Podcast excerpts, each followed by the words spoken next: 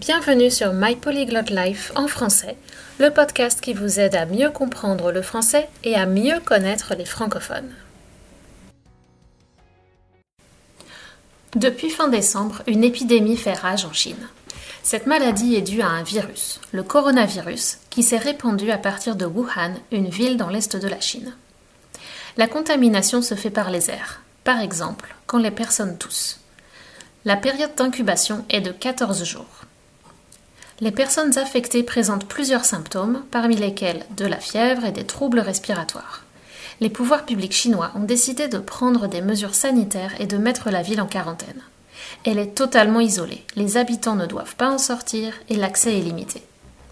Les autorités font des contrôles drastiques dans les lieux publics. Tous les habitants doivent porter un masque pour sortir de chez eux et les surfaces doivent être désinfectées fréquemment pour éviter la propagation du virus. Il n'y a pas de vaccin contre ce virus, mais les médecins soignent les malades avec des médicaments. La prévention est essentielle. Le moyen le plus efficace est de se laver souvent les mains. Le masque n'est, paraît-il, pas très efficace. L'État français a décidé de rapatrier les Français qui se trouvent dans la région de Wuhan.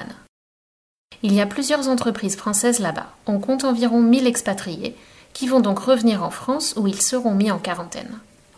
Le rapatriement a commencé la semaine dernière. Les Français restés là-bas sont inquiets. Ils sont dans l'incertitude. Ils ne savent pas ce qui va se passer. Tout le monde sera soulagé quand cette épidémie sera terminée. En attendant, il ne faut pas céder à la psychose et ne pas oublier que la grippe tue chaque année des milliers de personnes, beaucoup plus que ces épidémies venues d'Asie.